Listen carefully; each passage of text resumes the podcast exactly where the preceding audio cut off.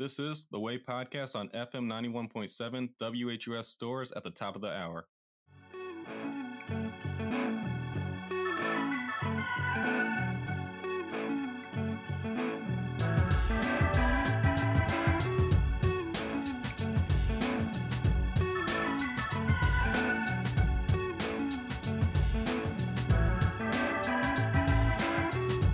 I'm your host, Bill Trofesky, and today we'll be talking about the economy between the two parties of America. Now, before I introduce our guests, I must state that the views expressed in this program do not reflect the views of the staff, management, or licensee of the station. So, now to get into it, we have Max Mills, who is a liberal and has written as a liberal political journalist, and Charles Mill, who is a conservative who has written for names like Sean Hannity. Can you guys introduce yourself and tell the audience a little bit about yourselves? Uh, yeah, my name is Max Mills. I'm a liberal and I've written for multiple political journals. Beautiful. Uh, well, uh, I mean, it's going to be hard to top that. yeah, well, you but, know, uh, it's what I do. yeah, my name is Charlie Mills. Uh, I have written for names like Sean Hannity uh, and a few other uh, people. Uh, we're brothers. We So are brothers. That's, I think, the key thing. My biggest, when people ask me, what's your biggest qualification as like a political voice? I say, well, my brother's Charlie Mills. And that just seals it for you. You're set. Yeah, that just seals it. Yeah, there it is. Yeah, I just say my name's Charlie Mills. Wow. I, was, I thought you were going to like hit it back. It, Oh, yeah, me either. No, it's fine. oh no.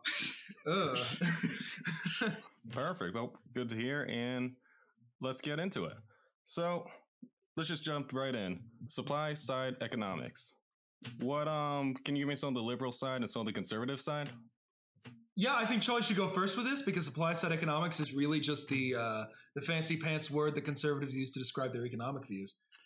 Um, the fancy pants word. Okay. You don't uh, think it's fancy? First, so the audience knows Okay, is so uh, essentially, what I believe is that the uh, the best way uh, to to spur economic growth is to uh, to to deregulate the system. Uh, I believe that the only way that uh, that wealth is created is through the creation of new products and services, and so uh, we should maximize the ability to create. pure capitalism. Yeah, yeah, and um, you know, um, I don't know. Yeah, so my my opinion on all that is, I mean, obviously, I think some degree of regulation is necessary, and in fact, I think in some places, like in antitrust laws and and other other things, I think it's almost necessary in order to ensure uh, a truly fair free market. Um, I also think that the main driving force behind any economy is demand, and that supply rises to meet demand. You don't want, you know, yeah, that's that's it. Of course, yeah. Yeah. I, I- I believe that uh, in order that, that supply creates demand, essentially. Yeah. That supply comes first, uh, and then Max would say that that demand comes first. It's a chicken and egg situation. Yeah, it's the I supply don't know. and demand. I- trap. I- Yeah, I don't know. I'll, I'll take chicken. All right, I'll take egg. All right. Yeah, Uh, can you tell me anything about the Laffer curve? Charlie, do you believe in that? Because that's a conservative talking point on supply side ec- economics. I mean, yes, I believe in it. Uh, I mean, the, the idea of the Laffer curve is that uh, as you were th- that there is a point where you most efficiently uh, get tax revenue because uh, let's say you have a 100% top marginal tax rate, for example. Um, that's obviously going to stop economic growth. So, um, which would in turn reduce tax revenue in the long run. And if you reduce the uh, top marginal tax rate to, to a certain point, um, then the economic growth from it would create more tax revenue because uh, you would be taking from a bigger pool. It's a Yeah. smaller proportion, but it's a bigger pool that you're taking. Yeah, so basically, kind of the idea here is if you're taxing 0%, you're not getting any tax revenue like OBS, Yeah. right?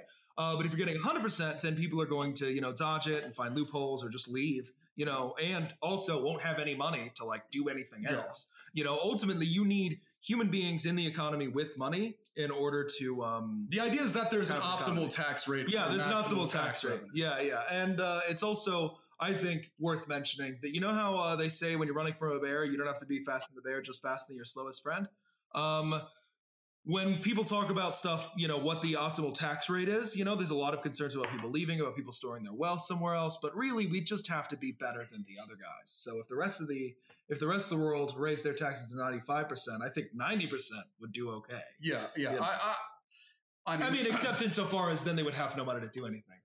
well, yeah, and and then I'm the talking uh, specifically about the leaving portion. and then the point is that yeah, uh, yes, with the leaving portion, yes, that that is true. Isolating. Yes, Isolating. if, if yes, Y- you can isolate it to that one variable. yeah, that would isolate be- that one variable. And that's really the key is you just got to isolate it to one variable at all times. yes, uh, Yeah. single variable analysis. Yeah. You can make anything sound. I mean, with two, that. that's too many variables. That's really complicated. yeah. So, All right. Uh, what's the tax rate in America right now? Uh, well, it depends on, uh, I mean, there's a lot of it different ways on to your tax. income. Yeah, it depends on your income. And also, I mean, I'm are we talking about, like direct uh, income? corporations. I believe the top top marginal tax rate is thirty seven point five percent. Is it 37.5%? I believe so. Yeah, well. Nice. Yeah, 37. That's what my roommate just Yeah. told me, who's a senior going for a degree in economics. Now, Well, he would know, right? Yeah. Well, I've always respected our seniors. good. And you mentioned something like if taxes are too high, they'll try to export or find loopholes. Yeah. Do we have some loopholes today? Because I see companies like Amazon, they pay zero in federal taxes, if I'm correct. we have so many loopholes. Well, here's the thing: is like whenever whenever we're talking about the word loophole, the question is like, it's not like a clear legal statement. Like it's not defined as a loophole. It's more people using a tax break in a way that it wasn't intended. I guess is kind of what I So- usually mean when I say it. But sometimes it was intended that way. Charlie. So usually when people say tax loophole, what they mean is a tax deduction that's available to everyone that some people take advantage of. And in the case of Amazon, that's a different situation because uh, certain, you know, uh, certain areas like certain states or uh, cities will allow Amazon to be there because it's a huge company Mm. without having to pay tax rates. I believe New York City, uh, I believe, I can't remember this perfectly, but, but I believe they were originally offering, uh, when Amazon was looking to open up a new office, they were offering you, uh, Amazon to not have to pay property taxes or an income tax there to try to bribe them into moving there. And then I believe, uh, I, I want to say de Blasio or, or Cuomo, one of the, the honchos over there, the head honchos, uh, said that if, if, you know, if we don't uh, give this company this break, it's not going to want to move here. And Why why do they want it to move there? uh, because it's a very large company. and so would- they'll employ people, and those people will have more money and increase demand, and that'll be good for the economy. it would increase their supply of money. Oh, really? but it would also. Yes, you, you yes, Max. Uh, if there is a All right, fin- so No, company- yeah, go ahead, go ahead. If there is a finite amount of wealth Yeah. distributed throughout the United Yeah. States, you would want to displace it into uh, New York City. Sure. If, Yeah, if you were a New York City, that, that's not really an effect. That's not saying there's an effect in demand. That's saying that you are now moving more wealth into New York City. Is the, is the United States growing faster because it's New York City? No. Is New York City growing faster because it has uh, a larger economy now? Sure. If they were going at three percent and then now they have a higher GDP, then uh, because there is, but because there uh, are more jobs there, then yeah, three percent of one thousand versus three percent of ten thousand, the three percent of ten thousand is bigger. Well, sure, supplying a lot of facts at me. Yeah. I don't remember demanding them. Yeah, remember there was a whole thing about where's Amazon going to move to? Yeah, yeah. Every state was trying to offer them like their own benefit, but basically it's just Amazon taking advantage of these offers, kind of. I definitely think so. I mean, didn't they ultimately end up? I mean, I think we can expect companies to pursue the most profit, and if we, I, I think it is wrong for governments to offer specific companies uh, tax breaks to try to bribe them into moving. Them. I totally There should be an agree. even playing field. Yeah. I think that's every something everyone should agree. Yeah, I think that's ridiculous, and I absolutely agree. Yeah, regardless on the side. Yeah. All right, well that's noted. What about moving from Amazon? What about names like Jeff Bezos? Because I hear there's argument that he paid. Well, where's my statistic? I found that he pays less than a a teacher or less than your average working person Is it Like as a tax rate, not cash, as not a cash. number? As a percentage. as a tax rate. Yeah. Okay. Uh, That was a Business Insider and Saez and Zucman. yeah, I, I know zero about uh, Mr. Bezos. about about his personal finances. Uh, I find it hard to believe he could do that legally, um, unless I, I mean I, I just don't know anything about it. I don't know anything about him either. Yeah. All right, I'll move on. What about uh people say the middle class is dying? What are your takes on that? Uh, yeah. Well, there's a pandemic going on, so I'm sure a lot of people. Well, that too. Um. Yeah. so- Literally, they're dying, but So people have been saying that, but what you see is that actually the majority of people who were uh, in the middle class in the 1990s have now moved up into the upper middle class. The middle class has shrunk as a result of people getting richer, not as a result of uh, of a growing uh, a growing wealth disparity. There is a growing wealth disparity, but that's because if you have everyone growing at uh, everyone's wealth growing or incomes growing at five percent, for example, then um, it, the people who are richer are going to have their incomes grow uh, faster uh, proportionally. And also, I, in the past few years, uh, since 2016, I believe, uh, might be 2017, the fastest growing uh, incomes have been in the bottom 25%. Oh, nice. Fastest growing incomes as a raw number? Yeah, uh, the, the, fastest growing incomes uh, as a percentage. Okay, well, I don't know. Um, and also, and uh, and also at the same time, the wealth, dis- the income disparity has grown because um, it's proportionality. Got it. So we have a large debt, it's safe to say. How do we go about reducing this debt that we have? That's a great question. So the honest, so the I, if we're going to go with kind of the number one way to decrease our deficit, that's our year to year increase in the debt. Um, the number one reliable way of the last half century is to elect a Democratic president. Yeah. Every single Democratic president has left office with a lower deficit, and every single Republican one has left office with a higher deficit than when they entered. Okay. So, and and here's where that's wrong. Uh, How is that wrong? Oh, well, Obama didn't. Yes, he did. He cut it by three fourths. Um, after he increased it to uh, over a trillion. No, no, no, because yep. the uh, to the, First, first day in office, he signed the uh, he signed the stimulus bill that was that he helped write uh, in the month of January. Fiscal years are offset by one though. The entire budget yep. there. Uh, no, because the fiscal year was 2009, and uh, and it was a bill he signed that went into action. Yeah, but Bush wrote the budget for fiscal year 2000. Not for the one that sent the deficit. It's not true. Um, but uh, it, y'all can fact check this. Well, we'll fact check this later. Uh, but anyways, uh, but but yeah, that bill was, uh, I believe, written in early January 2009, signed uh, Obama's first day in office. Um, and and the uh, the second thing is the goal should be, in my opinion, to reduce uh, government spending. Nearly 70% of our budget goes to uh, entitlement programs like Social Security, Medicare, and Medicaid. And um, you know, in my ideal world, those things don't exist. but um, why not? You don't like Social Security? Or no, uh, no, I do not. What about Medicare, Medicaid? Mm. Medicare and Medicaid. Medicaid, Medi- Medicare and Medicaid. Uh, sorry, I got it mixed up. Yeah, well, it, okay. Anyways, uh, I, I don't think that it's the government's job to provide those things. Why?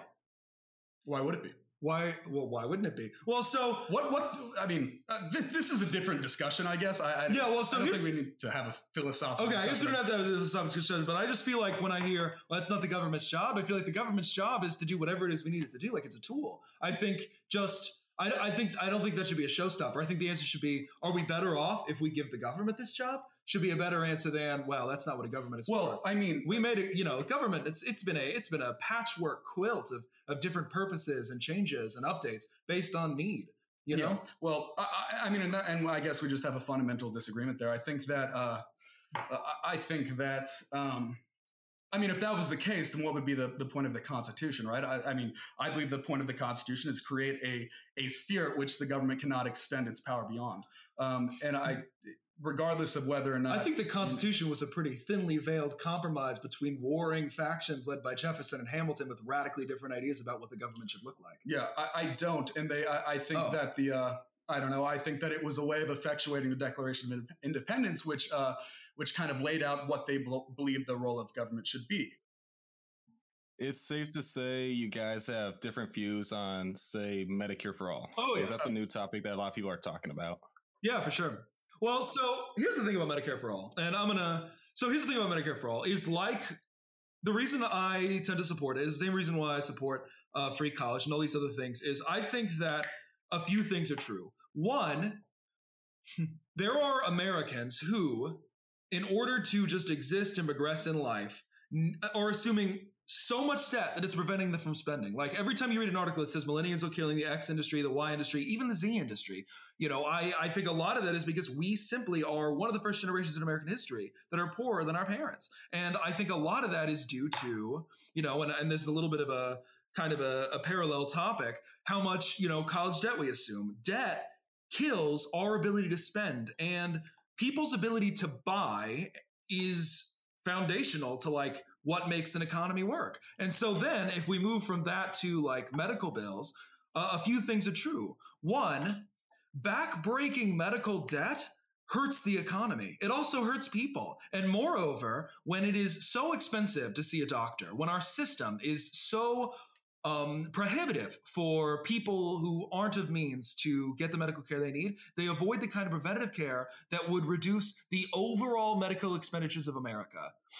I'll also say, and this is a little bit of a side note, but something everyone should know, so I'm just going to throw it out there.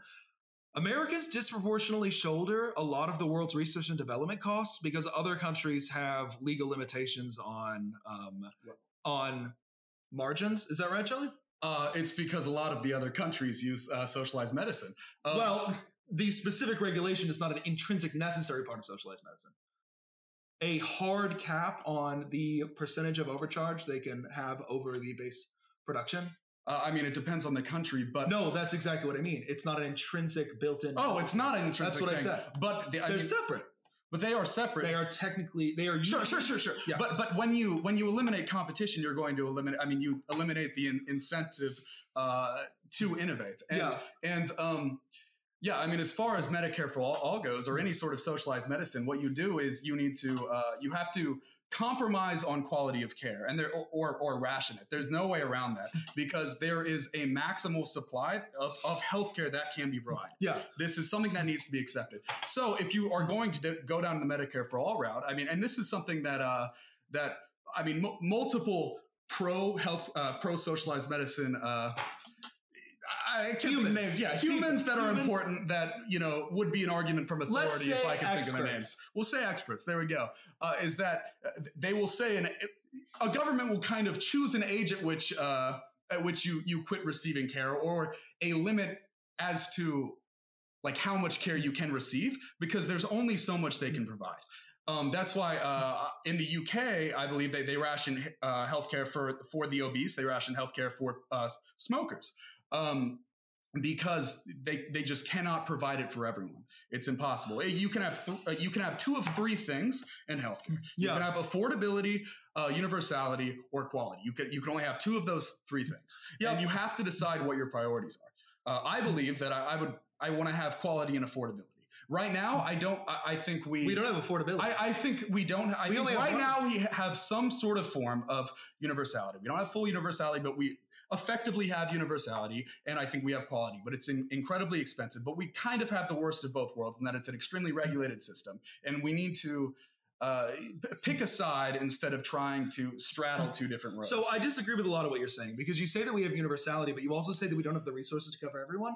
The fact of the matter is, just like I said, if all 300 million Americans had had government provided access to healthcare, it is true that they'd use a lot more medical resources, and it is also true that that might be a heavy weight on our medical resources. But I don't know how I feel about using uh, prohib- prohibitively high uh, cost as a way of discriminating. When I think we have a limited number of resources, how are we going to allocate them? I don't think that, you know, rich first is a good way to go. I think that how much a person needs it is a good way to go. I think I think you know general societally benefit is a good way is is not a, is a better way to go. I think if we have a limited number of resources and someone is going to be getting the short end of the stick, I think I think yeah, that the poor is not the best way for it to go. And I also think you know you say anyone can get healthcare if they need it, but the fact of the matter is the punitive way that healthcare is priced prevents the poor from getting preventative care, prevents them from getting,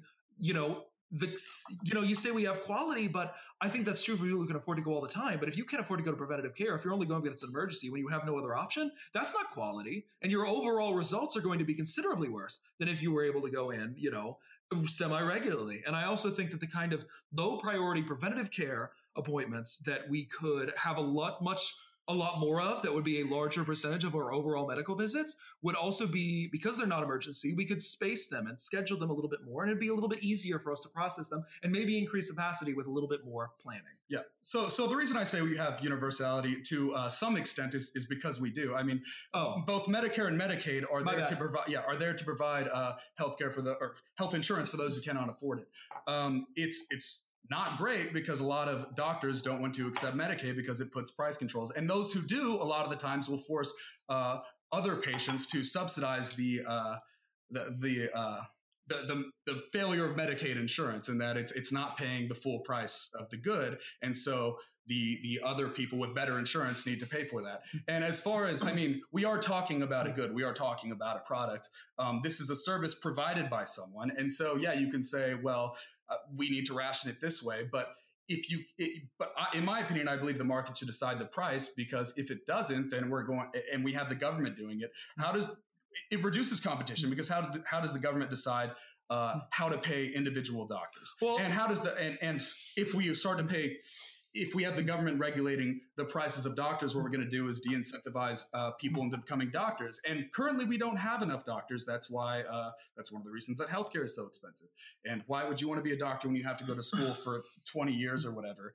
um, and, and, and then deal with the super uh, hyper regulated industry. Well, on the other hand, the idea of people to negotiate for a fair price in the free market presupposes that they have the leverage to hold out for a point that is a reasonable balance between the level of supply and the level of demand. But if someone is at a place where their life is at stake or where, you know, they need to do something in order to take care of themselves, in order to take care of their family, they don't have the kind of leverage to negotiate. And as a, as a consequence, they can be taken advantage of. This is also why I think worker uh, protections are so important because like we need, you know, and this is why unionization is so important, is because people who do not have the leverage to to to seek a price point in a market that is reasonable um, due to how extreme it is. Like, you know, and you could say, well, you know, what should a life be worth on the market? Like, I just, I don't think that's how we should do. No, I don't think that's how we should. Uh, I mean, I wouldn't say that's how. Yeah, you, that's not how we should do. Yeah. okay. Well, yeah. We'll pretend that's a full sentence. It's a uh, full sentence. Okay. Anyways, um, yeah, I mean that that presupposes that that there's only one doctor. There yeah, are multiple doctors. Yeah, yeah. There, there are multiple doctors that are going to compete for a lower price. You also. said there weren't enough doctors, but there's more than one.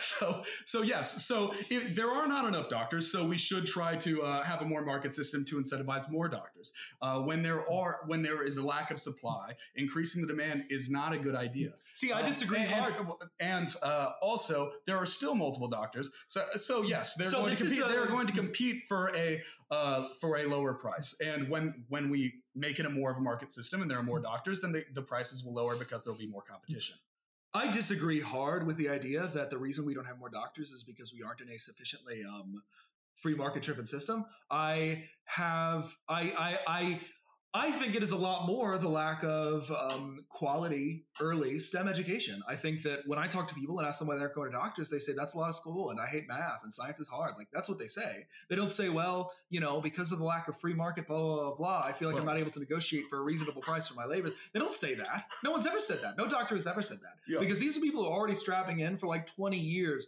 of grueling labor, no, I trying to become doctor worthy. Yeah, I completely agree. You know, we, we so, really need to deregulate um, because everything you just listed is, I mean, is a, is a government uh, imposition. You mean if we deregulated that there would be widely available quality STEM education?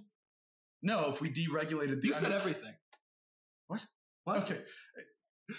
I, I, I don't know what you're trying to communicate oh, okay. to me right now. I'll but, let you go then. Um, but no, I mean, it, you have to go to uh, a million years of of uh, of school after college. Yeah, I mean, yes, we should have a better education system. I think everyone should agree that uh, we should have much more STEM education, and this is something we've agreed about a thousand. Yeah, I think times. we've agreed about it a thousand times. When um, it comes to uh, doctoring, so honest, and uh, you know, I don't know. I suspect you to know. I I don't know how much of a doctor's education is like necessary for doctoring, but I do know that I don't want someone with like, you know, a two year community college degree performing brain surgery on me. And yeah, so I, I, if I walk in, I think, you know, here's one of the things that I think regulation gives us is the confidence to know that these these people are being held to a certain standard. Like if I walk in and this this hospital isn't regulated, this doctor isn't regulated, there's no guarantee that he's had any training at all. You know, I don't even know he knows how to hold a scalpel. You know what I mean? I'm trusting him as a person. Guy I don't know you know? But I don't necessarily trust my politicians, but they're accountable to me because I vote for them. Wait, were you both for uh, free public education? Or uh, no, we that? are both for increased uh, quality of STEM education in younger ages. Don't we have the best colleges in America versus the world? So don't we have like the best STEM education? We meant, but we meant we meant a younger. Yeah, school. yeah, we mean a younger school. So I was a uh, tutor in college for three years to other college students, and I would meet all kinds of college students who say I'm not that good at math and they were fine at math. You know, it took me two weeks. We went through. They were they're fine. You know, the problem is they're super intimidated. They've never been taught it correctly. You know what I mean? And like, our STEM education in this country sucks. You know, and I think everyone should have some kind of basic level of computer science understanding it's before in- they graduate high school. in the modern technical world, you should understand how machines work. You have to go. I mean, most. I feel like a lot of schools don't even offer computer science Yeah. classes, and if you take it, it's it's an elective. yeah, and And we both like- have degrees in computer science. Yeah. So just full disclosure, we're a little biased here. But um, But I mean, but like, come, on. like, All right, I have another Medicare for all question before we move on. good. So- we about that. What's your question? One of the things I see, we have like 28 million uninsured, 44 underinsured, Yeah. but we have the best Medicare system or hospitals in the world right now. So you mentioned to limit the access of or limit the number of people going in to keep up the quality. But how do we keep the innovation that we have on something like Medicare for all? Because we have the best innovation for like new drugs versus other countries. oh, that's you. Oh yeah, this one's for me. Um, yeah, that's a great question. So the first thing I do want to say is that um, I it is not true. It is true that America has some of the best research development, some of the best medical development and quality in the world. That is true. But it's also true that in some places like Canada, you have some of the best medical programs in the world. I just I think I think we can do both. And you're asking how we can do both, and that's something that I'm just kind of talking until I have a good answer to. Um, Yeah, I can tell. I no, uh, I appreciate the self awareness. yeah, well, I just do what I, you know, I, I do what I do. Um, so to answer that question, I guess I just kind of feel like,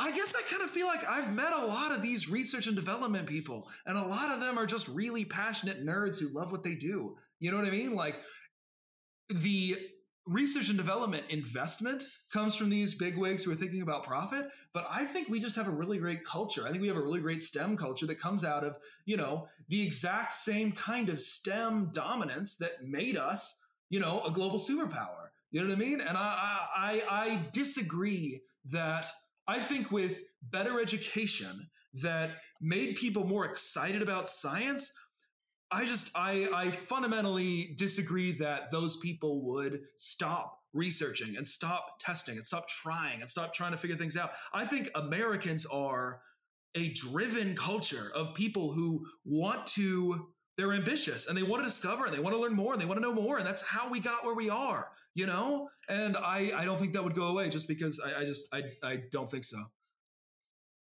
Yeah, so I think it would go away, and I don't Oh. think that's how we got here because I mean we had a freer healthcare system uh, previously. Obviously, Yeah. I mean how we got here was through a, a free healthcare system, and I mean we have a plurality of the uh, of the medical patents filed globally.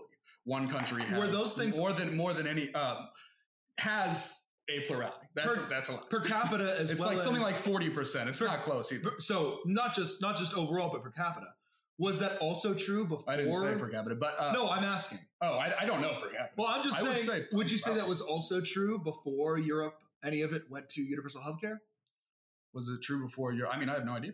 I would say that it almost certainly was. 40% didn't happen in 10, 10 15 years, however long it's been. Uh, and so it's what I'm saying is about eighty 80. for the. You can stop. Okay. It's been about eighty for the United Kingdom. Uh, Well, I don't know about all of Europe, but I am saying, you know, I, I I'm going to have to Google this because we're in the middle of a podcast, and apparently I'm not allowed to Google during a podcast. Yes, because But, that's uh, a weird thing. Whatever, Charlie. But um, but what I'm saying is, the United States had a lot of this dominance over people who did not have, who had free markets before, and I disagree that that's the only reason we are the way that we are.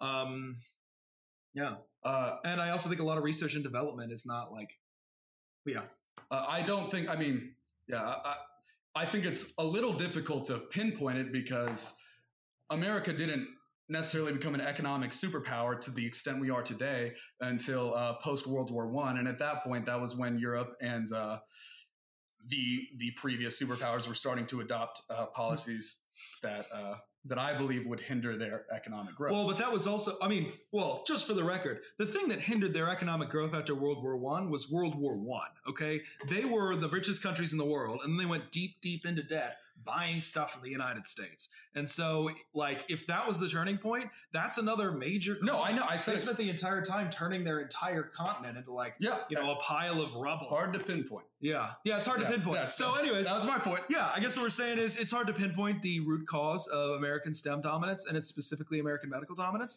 Um, but um, I, I disagree that it is just because of the private market. And in fact, to kind of tidy this up in a little bow, some of the most impressive and interesting achievements have come from the public sect- sector, including the internet, uh, including GPS. Like a lot of that stuff was developed by the government, you know, and stuff that private corporations now fundamentally rely upon in order to even basic function you know and so that research and development didn't require a pre, uh, free market you know so yeah i don't know i, I mean, disagree For, I mean, the government developed those things for. in competition with other con- No, they, they didn't do it for the people. They did it for the government. but they, did do it They did do it, sure. But that's I what i mean, was saying if we're talking about technological advancement the government publicly yes, funded- the government has invented things. I agree with that. that not just that, but the invented things. foundation of the modern world is on government research and development that Yeah. was not in the free market competition that was funded by taxpayers.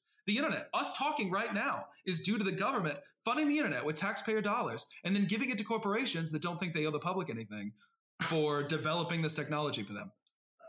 I- think the expansion of the internet and the entire, I mean, the entire technological uh, revolution of the 1990s was done entirely in the private sector. Well, the government inventing something in the 70s. so we uh, look at my the, the government inventing something in the 70s uh, and then uh, and then companies taking advantage of it 20 years later does not mean that the government uh, is the reason these things exist.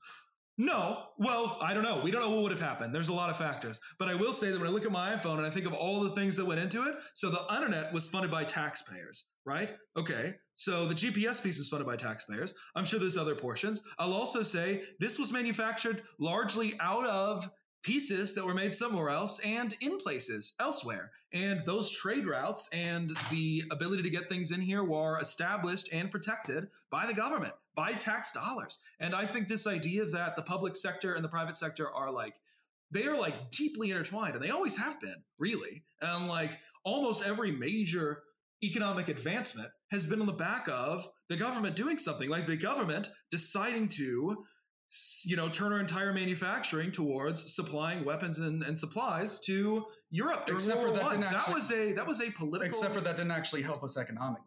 We went into a recession. that huge money infusion. yeah, so that oh well, in the twenties bubble.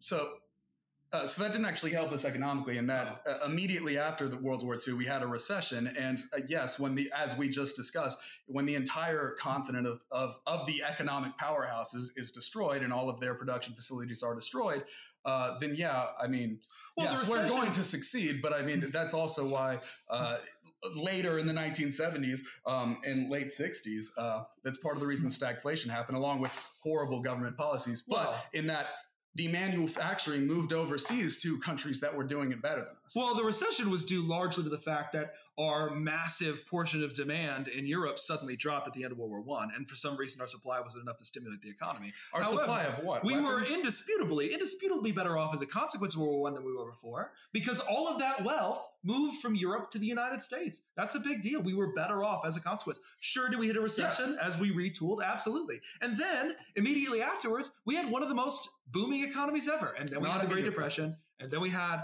You know, it, it was a topsy turvy couple of years, but then World War II came along, and that I was. T- I thought we were talking about World War II. we were talking about World War One. What were you talking about? World War II. Well, we had we we had the recession. How did we get out of that? Which one? What policies did they put in? Uh, the one after World War One, the Great I, I kind of think that one's a complicated one. There were too many factors. So that's what I thought we were talking about. I thought But we were talking about- earlier. How we got out of it was uh, was when all of the production facilities overseas were destroyed. And then, uh, as far as I mean, the Great Depression, that's actually a great example of the failure of demand side economics, uh, which I mean, multiple uh, economic uh, analyses. That's a plurality, right? Uh, um, Is that says- yeah, I think that's. I think it is. um, it said that it, it extended the, the Great Depression by 10 years.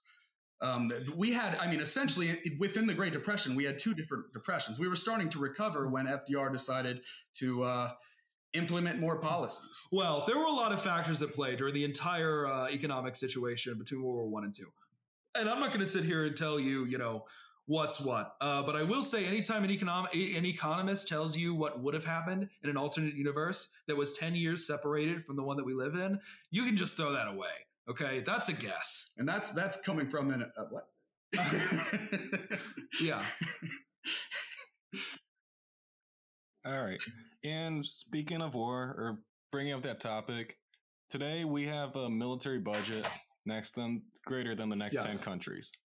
And at least five of those are our allies. So why do we have such a high military budget? How can we fix it? Or do you support the budget where Well. I mean, as Max said uh, not too long ago, part of I mean, a lar- part of our budget goes to uh, protecting the oceans and trade routes. Yeah. Um, However, another part goes to to NATO and, and many of the countries there. We we fund a lot of other countries' militaries. but a lot of it also, I mean, we kind of during the Cold War ended up making a lot of enemies. Like I'm gonna I'm gonna use the Middle East as an example. Like so, I obviously I think we should I think we should dramatically reduce our military spending. I think we should pull it up everywhere we don't need to be. I think we should focus exclusively on defending American trade vessels, and I think we should be militarily isolationist and economically friends with everybody. But I think there is a lot of fear. Specifically about the Middle East, because I think we made a lot of enemies over there, um, especially kind of during the Cold War, you know. And I think if we left right now, I personally think what would happen is in 50 years there would be a new Persian Empire headed by Iran. And I don't think that would be so bad.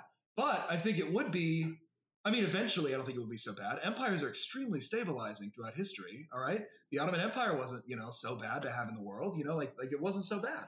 But I guess I guess the eventual end goal. Okay. no, but what I'm saying is the problem is on the way, you know, some of these people could have nukes, and a lot of them have a very good reason to hate us. You know, like Iran specifically, who again I do think would rule, you know, the entire area eventually. I mean, we the CIA assassinated the democratically elected leader and, you know, worked with, you know, extreme Islamic clerics to try and, you know, it, it was bad. It was a bad thing that we did, and now they hate us. And if they end up in control, it's going to be a little while before the next generation comes along, forgets all that, and is, is cool with us. And you know, that's a lot of power.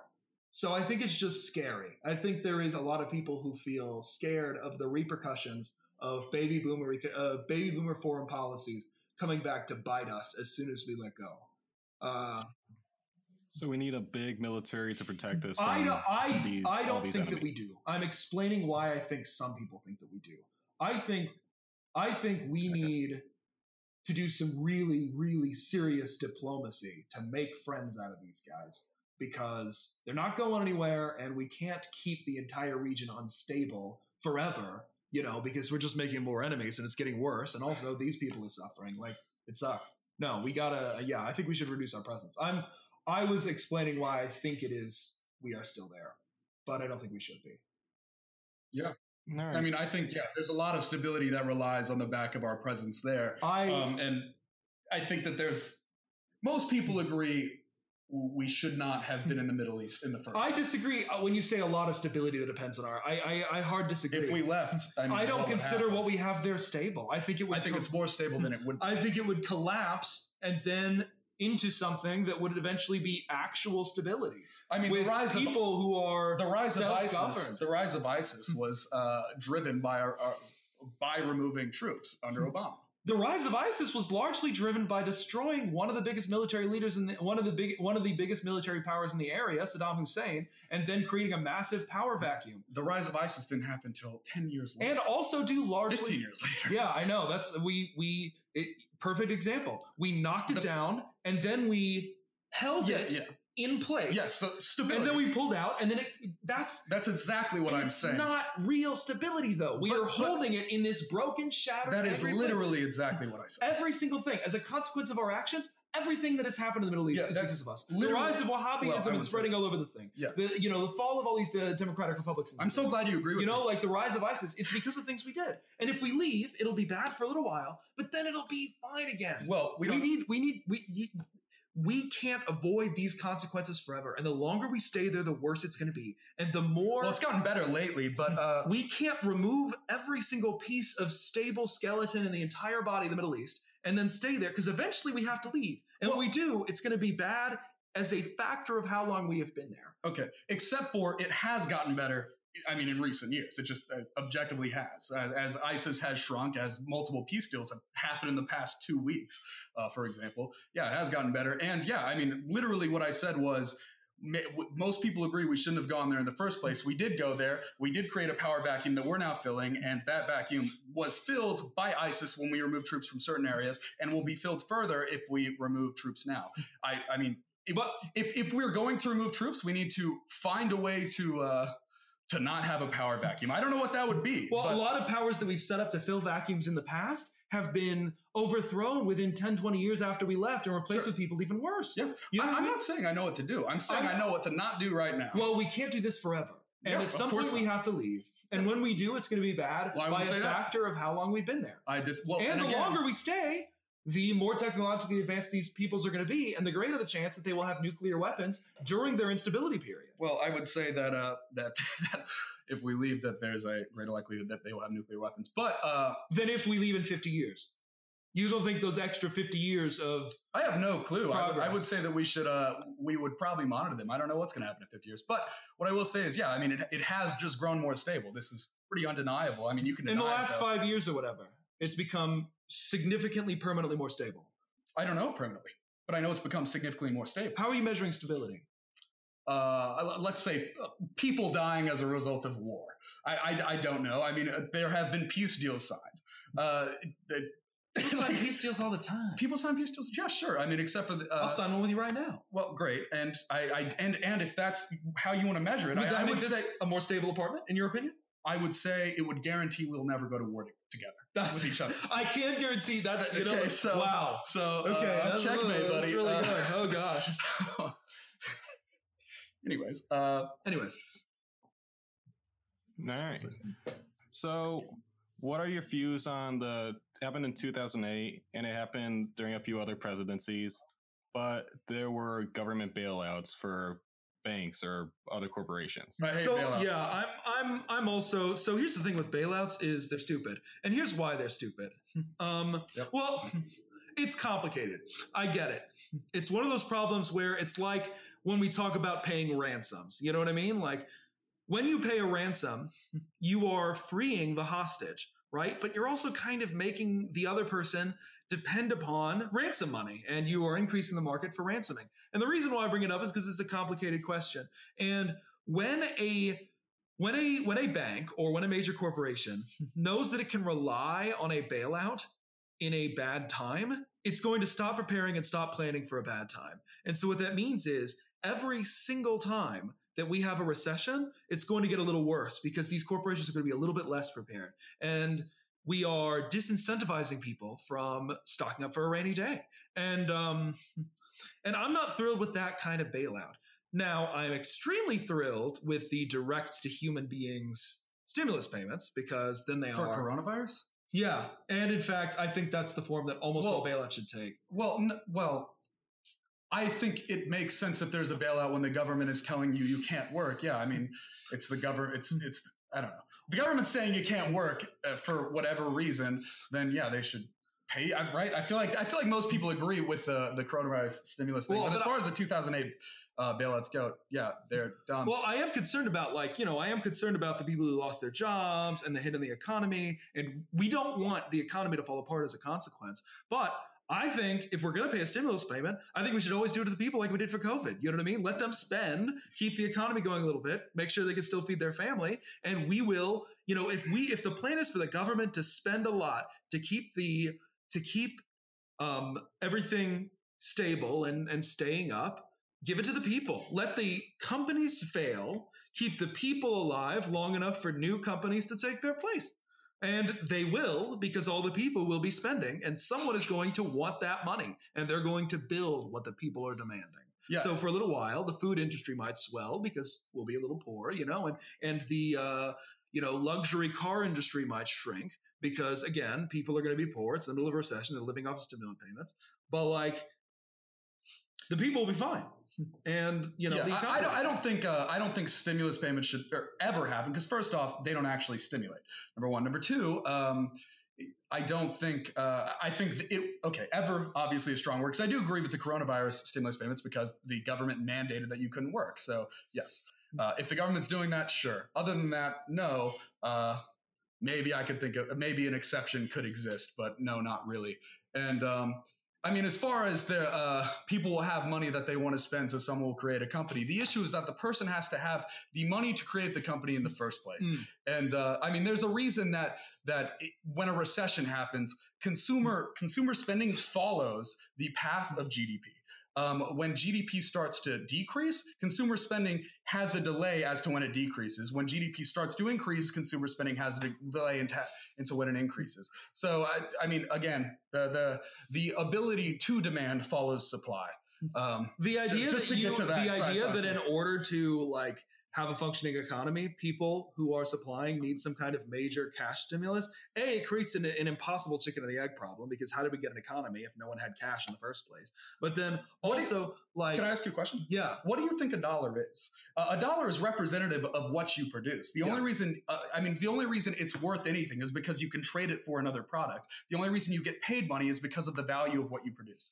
And I mean, it's the thing is, it's always based on production. But a GDP is production. You cannot consume unless something is produced. We have an economy because people produce things and other people wanted it, But- and they traded things, and they uh, people use dollars as a way to. Uh, as a way So to, to, to quantify the their value of production. So can I ask you a question? Sure. I know that America ships a lot of a massive deal of supply over to Africa. Like, and so why is it that doesn't stimulate their economy? In fact, it hurts their economy. Yeah, it hurts their economy because it uh, undercuts the so the the businesses trying to grow. What's the difference between local businesses and like what's the difference? It's supply. It's the same thing. Because it's not being sold. I mean, you can go. But so to be clear, the So issue- if, No, if they were buying it and the money was coming to America, Do you want me to answer the question? Yeah, yeah. So uh, to be clear, the issue is that they cannot. Uh, the issue is that the businesses themselves cannot grow, while the the quality of life for the uh, the African people Yeah. if who are receiving these shipments is increasing. So they actually are getting wealthier. Um, the issue is that the economy there cannot grow because the companies are not incentivized to innovate because they don't have. Uh, uh, they they- cannot. They cannot compete with something being given away for free. But they don't have to innovate because we are innovating so much. We have That's yes, and that's that's why their quality of life is increasing. We are we are cutting out their potential innovations from the world. Uh, so here's here's what I understand is if the driving force is something being there, something being supplied, then my question is how is how does the, it matter the- the driving the driving force is the creation of new uh, of new goods and services. So let's let's so- follow. the creation of a newer supply. Yes, let's follow it. why? Let, yeah, let's follow the thing. So if I start an eggplant manufacturing factory, Okay, I don't know where eggplants come from. I can. I don't think they're manufactured. Either chickens or the ground, I assume, based on the name. So if I could be a reptile. if I start an eggplant company, um, and you know America stops shipping in eggplants, and I start providing them to the people, you know, I feel like the part that's different, the part that stimulates the economy, is I get money, and then I start spending that money, generating local demand. Because if the money leaves, even The- if the- the, people, if the people are paying the same amount to me as they are to America, and the money leaves The America, people- that stimulates Yeah, America's yeah. economy because it introduces more Don't- money there, and then that money is spent. So Spending is the background. Yeah, yeah. So no, because the issue is that if the if the America is giving it to them for free versus someone creating it there, then the then, then, then the people of of eggplant land eggplant land uh, become poorer because now they're having to spend money on this product. But let's say let's say that America was selling eggplants for 25 cents a plant or an egg, whatever, a- whatever. Um, versus a local factory that's spending at 25 cents an eggplant. And the people, you know, there's there's there's two two towns and one is buying locally and the other one's buying from America. Which one helps the economy more? Or is it equal? I don't really understand. Well, the second one Okay, is let me, let me I, okay. employing Yeah, yeah, locals. yeah, yeah, yeah, yeah. So it's, it Which feels like- increases- like- shh, shh, yeah. So it feels like you're trying to question the necessity of demand. Yeah, n- demand. I mean, needs to exist because otherwise, why why is something that you produce? Why does it make someone's My- life my better? point The- is- wealth is increased. I mean, if if the uh, amount of eggplants you can have uh, for for a unit of work Yeah. um, is increased. But- But if the supply itself is increased, uh, if there are, if if someone is, has a supply of ten eggplants versus a supply of one hundred eggplants, and the, the the demand for eggplants is Yeah. stagnant, then the person with 100 eggplants is can sell it for for less money, and then the people who want eggplants are wealthier. Yeah, but here's my point. eggplants. Here's my point: is demand is patient zero when it comes to an economy because supply without demand is useless. It's just it's going to rot in a truck. Except for the fact- but demand without supply, if if every single rich person and just died of COVID tomorrow, then new enterprising people in their garages would slowly begin selling smaller amounts of things, and we would eventually build back up to an economy. Yes, they would produce Demand Yes, yeah, yeah. can create No. new supply, but supply can't create demand. Actually, That's why so many companies spend so much money on market research. Yeah, yeah. So uh, yes, they because because you're assuming that that that you can accurately and perfectly perceive demand. Um, you can't. It's yes, they spend money on market research to try to more accurately perceive if a product that they create will be uh, desirable Yeah. to the people. And um, a product they create. You can you can produce without consumption but you can't consume without production. I mean it's it's really as simple as that. And uh, again the only way the only way people get wealthier is when they can have uh, when they can have more for less when they can have more of a product for less work when when there is a new product or service uh, when, when i mean when we talk about the things that were uh, that that changed the world when we talk about giant the industrial revolution was a creation of a bunch of uh, of a bunch of new technologies that produced different products for less work You know, that's why people got wealthier. I, everyone, I- I everyone, disagree. everyone demand cotton, but the cotton gin made the people wealthier because they could have cotton for less work. I'd like to jump away from the supply and demand topic that we're on right now. So I just want to bring it back supply and demand. Yep. But you mentioned the stimulus checks. Yeah. And one thing that people found odd was the stock market. It had an initial drop off scare from the coronavirus, but it bounced back. It boomed as kind of where it was before. Some people say it's the stimulus check. Some people say it's the rich own a large part Yeah, of the so- stock market and they're just not pulling the money out. um, But why? so the stock market is not really. Um, It's what it's what people think is. It's going what to people happen in the think. market. It's, um, it's exactly. It's people's and it's faith what in people market. think other people think Yes. is going to happen. When you market. see the stock market go up, what you are seeing is that people who buy stocks believe that the economy will recover. And when it goes down, it means that they think we're in for a little bit longer. So um, it's a little bit like when you go to PredictIt to decide, you know, what the chances are of the president winning. You know, you are seeing educated people who are putting their money on predicting what's going to happen, and that's what the stock market is. Um, and so what that means is that the policies, um, the policies that were deployed um, either that or some other thing that correlated in time uh, convinced people that things are going to be better. Although honestly, I've been trading in the stock market this entire time, and I feel like there is a lot of automation out there. Like it seems like when a when when a dip starts, suddenly there's a spike that kind of then recovers a little bit. I think there are people with automated triggers where if it gets this low, sell. You know? Yeah, that's me. Once it reaches a limit, I just uh, put in my limit sell. And sadly, I didn't do that with the few uh, new residential investments hurt me bad. Mm. But eh, you win some, you lose some. Tesla, they're insane.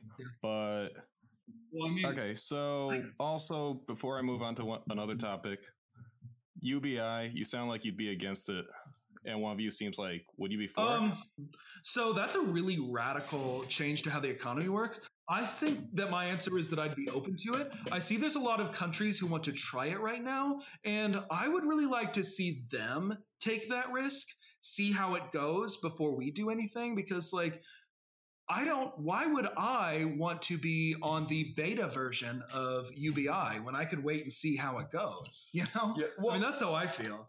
How I feel is, I, I know I said earlier I was against, uh, you know, all of the entitlement uh, subsidies and such. Um, and I am on principle, but I think that uh, I think that we're in a country right now that where obviously that's never going to happen. And I think that what we should do is try to maximize people's ability to choose for themselves. And I think that uh, UBI will be a, in replacement of um, things like food stamps eh, or or whatever. I, I think giving people actual money where they can decide how they want to spend their money is is better than uh, the government giving them. You know something that and telling them how they need to. I'm giving them mm-hmm. gift cards. You know, not them how they only that's a great point, and I actually want to swoop here and say I bet we'd save a lot more money on the bureaucracy and be able to put more of that money in the actual pockets. Do we agree on this? I think we might accidentally agree on Do this. high five real quick? Yeah, let's do it. Because like, you know, all the way our tax system, the way our welfare system are so complicated, meaning that we spend a lot of government dollars on sorting through it. You know what I mean? And also it allows us to kind of like, you know, conceal increases and decreases and make it really hard to say what actually happens at any given time. And I think, yeah, you know, that's a great point. Yeah. You know what I mean? I I and I, I I could be for that. Yeah. Um I mean, if you're if it's the same amount of money, and it gives a lot more way, dignity why- to the poor because we're not big brothering them about how they spend the money that we give Yeah. them. You know what I mean? Like, Yeah. You should be able to do what you. yeah, I mean, once we give it to you, it's yours. Yeah. All right. All right. Adding into money for people. Basically, I had an econ a 1000 class, and one of the things my professor says is all economists agree that minimum wage is bad for the economy. However, it becomes a morality argument because you don't want, say, sweatshops or anything. That's kind of a different thing, but people getting taken advantage of. But the minimum wage hasn't raised since 2009. Do you both think it should raise? Um, inflation happens at about 3% every year, which means that every year since 2009, the minimum wage has decreased by 3% uh, in reality. So it has changed. And I think that I do think we should have a minimum wage. I think we should decide what what it is. I think we should, you know, get all our scientists out, get all our data out, decide this is what a living wage looks like. You know, this is what the minimum wage ought to be. And then we should have it auto adjust to inflation every single year because otherwise, yeah, I, I, I think it's it's it's insane that we would say that we would say this ought to be the minimum wage for everybody and then allow it to decrease in value by 3% every year. That's crazy.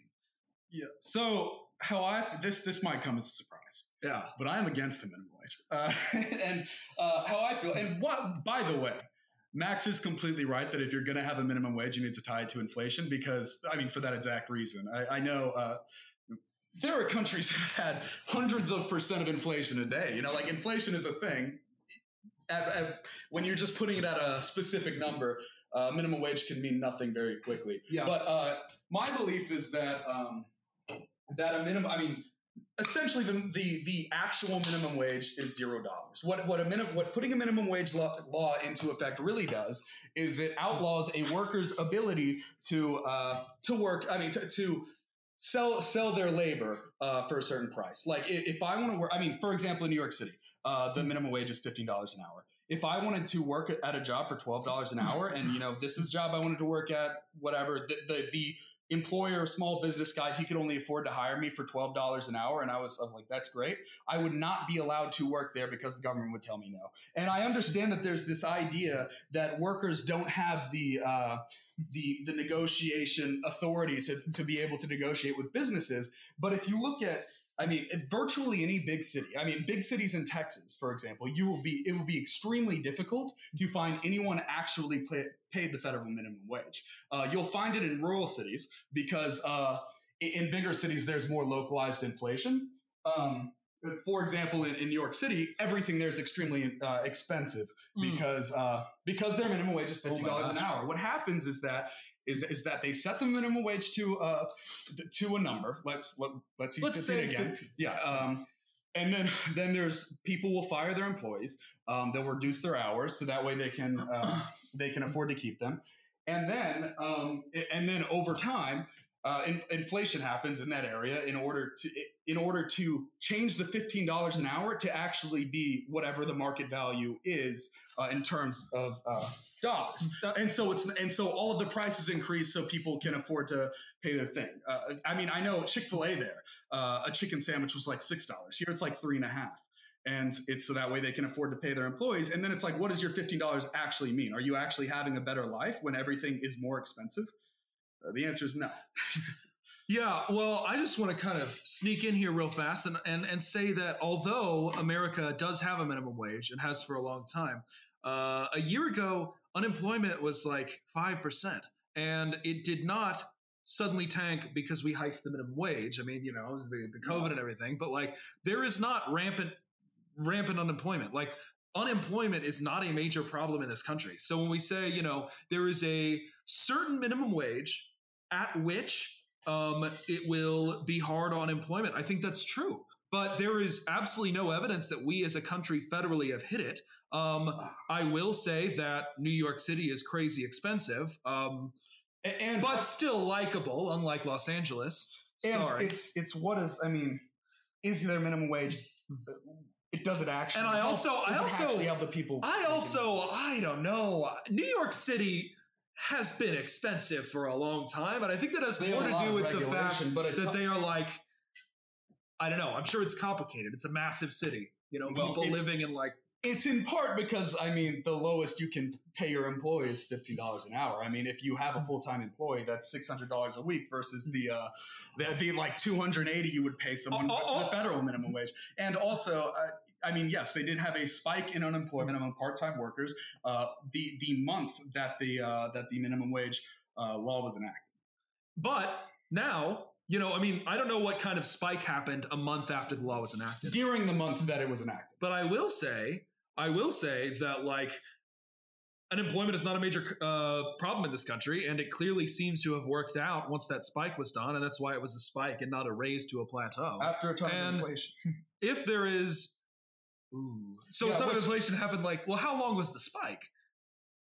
What do you mean? I mean, it, it correlated with inflation, right? I mean, as in it it caused the minimum wage caused more inflation or caused inflation. I feel caused like- localized inflation, and then as as the currency inflated, uh, there, um, I feel like people were able to hire uh, uh, So again. I'd be really interested in seeing your math and your math because I feel like I'm skeptical that you have done the work in mapping a percent of inflation and how it correlates to a percent in, in unemployment. I Uh, did you?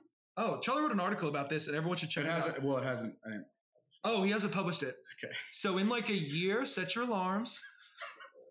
uh, it, it'll be it'll be up. at It'll be out uh, there someday. But yeah, yeah. So uh, don't worry. I have looked at the numbers. I'm Um, just saying when when people say you know we can't do we can't do this we have to undo this because it's going to cause a problem and I look around and I don't see that problem. I mean, okay, so maybe maybe it is inflation, but there is a minimum wage still, and we don't have an unemployment problem in this country except for COVID. I mean, you know, outside of But COVID. but you wanted to tie it to inflation, so therefore, whatever in unemployment What originally, if we- what if we- whatever unemployment originally happened would then. But what if we tied it to inflation right now? Stopped where we are right now.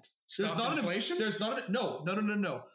What if the minimum wage level relative to inflation, the amount of value, if we stopped it right now, we don't have an unemployment problem right now except for COVID. I'm talking about our extra COVID economy.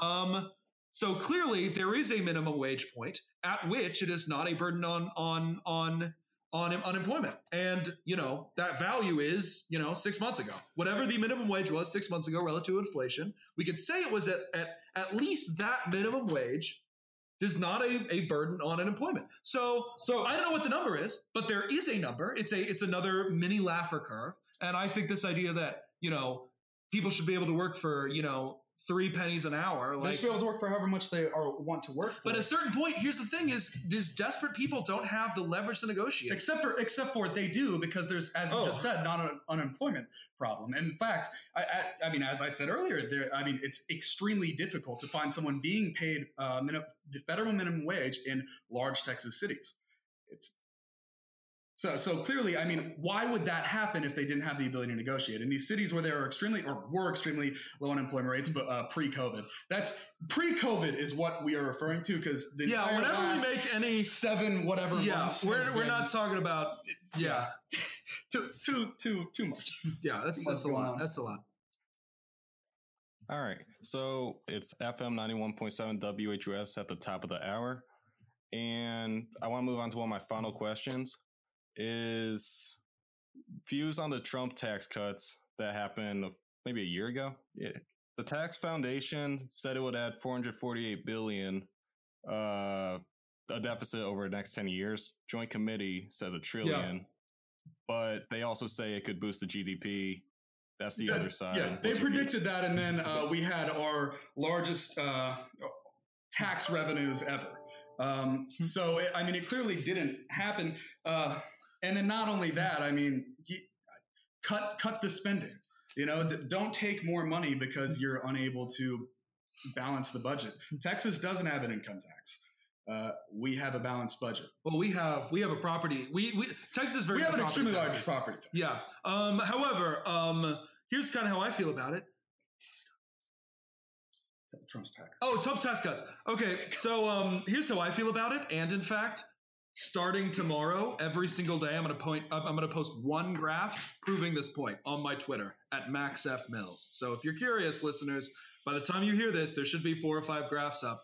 Almost every single metric of Trump's economic success post tax cuts is a direct continuation from the numbers trends uh, of Of Obama. of Obama post 2010. We did have a slight slowdown in the election as a consequence of investors being unsure about which, you know, because there were two radically different paths ahead, and you don't gamble with uncertainty. Uncertainty is the enemy of any market.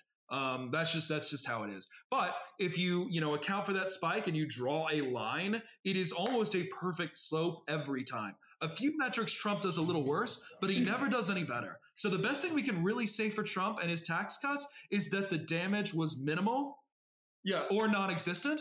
But was it worth the deficits that we're going to get? I mean, no, because like you know he didn't even really put that money in America's pocket. He just kicked it down to the road to when taxpayers pay off that debt someday. All right. Although they All were. right, world. So uh, let me go ahead and uh, tell you what, what actually world. happened. Yeah. uh, Okay, bringing world to this conversation. Yeah, All right. Uh, so for the entirety of Obama's presidency, the, uh, the the the real wage rates did not raise at all. They didn't start again until uh, Trump was president. Um, not only that, 93% of the jobs that were added underneath Obama were part-time jobs. Uh, that has not been the case under Trump, and that is largely because of uh, because of things like um, Obamacare that uh, mandated that the that the company provide health care if if it had a full-time employee. Um, so you really you need to break down what specific numbers you're talking about. If you're talking about real GDP growth that has been higher underneath Trump, uh, so you do need to adjust for inflation. Um, if you talk about wage rates, it has been growing for the first time since Bush under Trump. Um, and also, I mean, again, the bottom is growing. The bottom twenty percent uh, is growing way faster under Trump than it ever grew under Obama. Uh, as, as far as their wages grow, not in not in population. Uh, and um, yeah, the unemployment is is shrink, has shrunk a ton, obviously until COVID, and has been people adding full time jobs, not part time jobs. Not not only am I am I going to post one graph per day starting tomorrow for Obama and Trump's terms of different economic metrics, I'm going to let Charlie choose the graph order. So come on, at Max F Mills, even if I'm wrong, I'll be honest. Charlie will choose the number. I will pull up a graph from the last ten years and I'll post it. I might I might hand make a graph. Yeah. I'll just put a huge. Oh, I don't know about that. So, you know, we can fact check this later, listeners. Come on over to Twitter. All right. And for my final question, trickle down economics. That's my question. Uh, trickle down economics is uh, it is a straw man term that uh, left people I have, have prefer- placed upon supply side economics. I prefer voodoo economics. Yeah. So the idea that I don't even know the way trickle down economics uh, is described is something that's ridiculous because it is a ridiculous idea. It doesn't make any sense. It's something like you give rich people money and then it, poor people have money. It doesn't make sense. Um, If you but bribe- fortunately, it, it is not supply side economics at all. It's not a real economic theory. Oh, then what is what is the real economic theory? Supply side econ- supply side economics was straw man by the idea of trickle down economics. No, I'm, I'm just I'm giving you an opportunity to say what you do believe instead of saying what you don't. I feel like we've been talking about it the whole time. Is Reaganomics something different? It's or the is that same the thing. category Charlie's as the saying that, uh. Trickle down economics was a like a, a political attack on supply side. It is it is it is an epithet. It's Yeah. like a yeah. It's it's yeah, the they, same they say it's uh, you know immoral for uh, to let people keep more of their money. Well, I mean, everyone takes from society every single thing that. So, so Charlie's already kind of answered this question with the supply side economics answer at the very beginning of the podcast. So I'm going to let you guys go to that. So instead, I'm going to talk about the moral argument here because Charlie said, you know, it's it's about letting people keep more of their money. But like, here's a fact: every single person is taking from society. The fact that you were born into this society is because you are standing on the on the shoulders of thousands of generations who have worked tirelessly to get us where we are today. And you owe a you owe mankind. You owe future generations to carry the torch and pass it down. You do, you know? And when we talk about all of the infrastructure that is taxpayer funded, when we say does Apple owe the public for inventing the internet? Yeah, Apple did not build the internet. Amazon did not build the roads. They heavily used the post office. You know, they didn't build that either. You know what I mean? Like, if we talk about what has been inherited from society, if we talk about the education that eh, that that every single one of those you know enterprising minds got from society, if we talk about you know travel infrastructure, if we talk about technology developed on taxpayer dollars, if we talk about the baseline research and development tasks that we pour billions, hundreds of billions of dollars of taxpayer dollars into every single year that is used in the free market.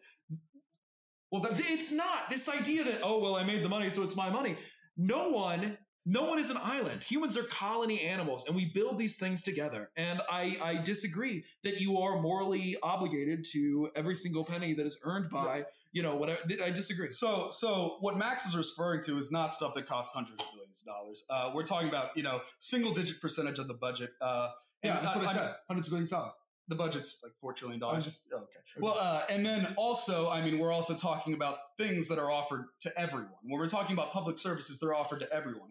If if that's the case, why didn't other people create these things? Well, you know, so yes, no, they they did earn these things, and uh, they did earn these things when other people did not, and while being offered or. or while both having public education and, and, and roads. yeah Um, and I don't know. Many people also go to private school.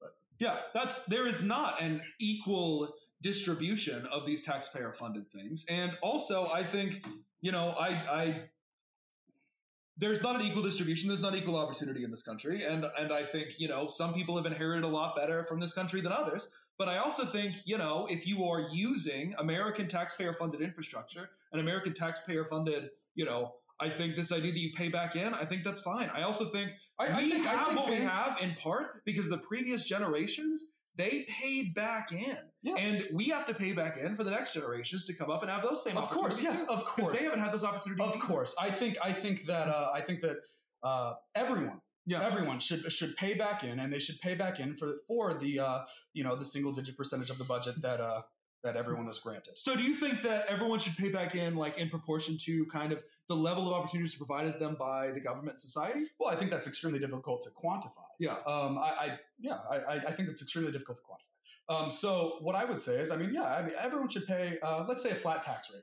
Everyone should pay, let's say, a ten percent income tax or something. Do you think so? So, I mean, kind of getting a little bit off topic. I mean, it's it's a tangent, but uh, well, let's let's I'm- talk about this. So we've been so on topic. I'm, I'm You know, you know, you're right. that's disappointing. Anyways, all I'm saying is there is not. I'm going off topic, but all I'm saying is there's not equal opportunity in this country, and I think this idea that every single person had equal opportunity and pulled from it is ridiculous. But I don't want to go into a social podcast because we want to talk economics. yeah, we want to talk economics. All right. Well, I think this is a good spot to wrap up the podcast. And um basically in the end, as a summary, what's the final message each of you wants to say? Maybe something you want to touch up on or something you want to address as the final ender. Uh, I'm going to say um, no one has perfect access to information, and no one knows everything. But the fact of the matter is, if something is true, it's going to withstand scrutiny. And I think conversations like the kind me and my brother have, where we bring what we have and we admit when, we're, when we don't know something, and we are able to sit in a room and have a real conversation and consider the things the other person has said, is I think something that America's missing. I think it's something that if we had it, we could have better ideas. I think a lot of times things become so polarized that we aren't able to compromise to a middle ground. I, I, I. If you, oh, yeah, go ahead. Okay, thank God, because I realized I was interrupting. But anyways, uh, if if you find out you're wrong about Yeah. something, that should be great because it, it should feel like the new opinion you now have now have is a better opinion. Yeah, and Uh, totally. And I also want to say, I mean, if Charlie and I were in Congress, we'd get a lot done. That you know, we could compromise, we can talk, we can give each other a little to, to lose a little. We could do that. Also, So, uh, voters, we could no, I mean, but also what I'm saying is we could talk about the issues that everyone cares about. How about this? CPS is dramatically underfunded. In our state, Texas, a study recently found that the system is re traumatizing children. In some cases, CPS caseworkers didn't have a placement for the kids and had to watch them in, in eight hour shifts in the CPS office, sleeping on the floor in groups. Like, okay, Yeah. I, I think. Uh, so, oh snap, crackle pop. I think a lot of our uh, a lot of our foundational uh, uh, values and stuff are based around the ideas of consent and being able to uh, to agree on something and mutual decisions, and with the idea that children are unable to consent. And I Yeah. think that it should be universally agreed upon that the Yeah. government should really. I mean, it is. It is the government's. Uh, I'm trying to think, feel, uh, think what It is this. society's responsibility to take care of our abused and neglected children. Yeah, it's because they can't take care of themselves. Yeah, at It the is- at the end of the day, it's I mean the government should be the final line to make sure that, that children are okay. and that is not that is not that is not an economics conversation. It will cost us to do this. It Which is, not, by the way, uh, I'm more of a like libertarian person, but I also am I believe in public education because I don't believe I- if a child uh, a, a child does not have like if a parent does not allow their children child to uh, to get educated because we only have pu- uh, private schooling, yeah. um, then I do believe that it's the government's job to to step in and make sure the child gets educated. Yeah, we're we're on a tangent again, but here's here's We're kind of my. Wow. here's how we're gonna wrap up. Um, the reason why I volunteered to come on this podcast, Bill, is because I love my brother with all my heart and I respect him deeply, and he challenges me every single day. And I truly believe that if people were able to talk the way that we were, How? the country would be in a better place. We would take care of the things that all of us agree on, and we'd be able to form compromises that everyone could be moderately happy with. And that's what we're missing. I love you And too. yeah, I hope we're mm-hmm. you know I hope we help bring that about. Yeah, me too. All right. Sounds good. Thanks for coming out. Again, this is Max Mills and Charlie Mills. Ooh. This is The Way Podcast. Just type in podcasttheway.com to find more. Bill, Bill, sorry, I forgot to say something. I was going to advertise our podcast. Of course. Um, we are B-Vice, B-V-I-C-E. Uh, we do comedy podcast, uh, comedy advice. We're just, it's dumb. That's it. Sounds good. Again, this is podcasttheway.com. Thanks for coming out. Deuces.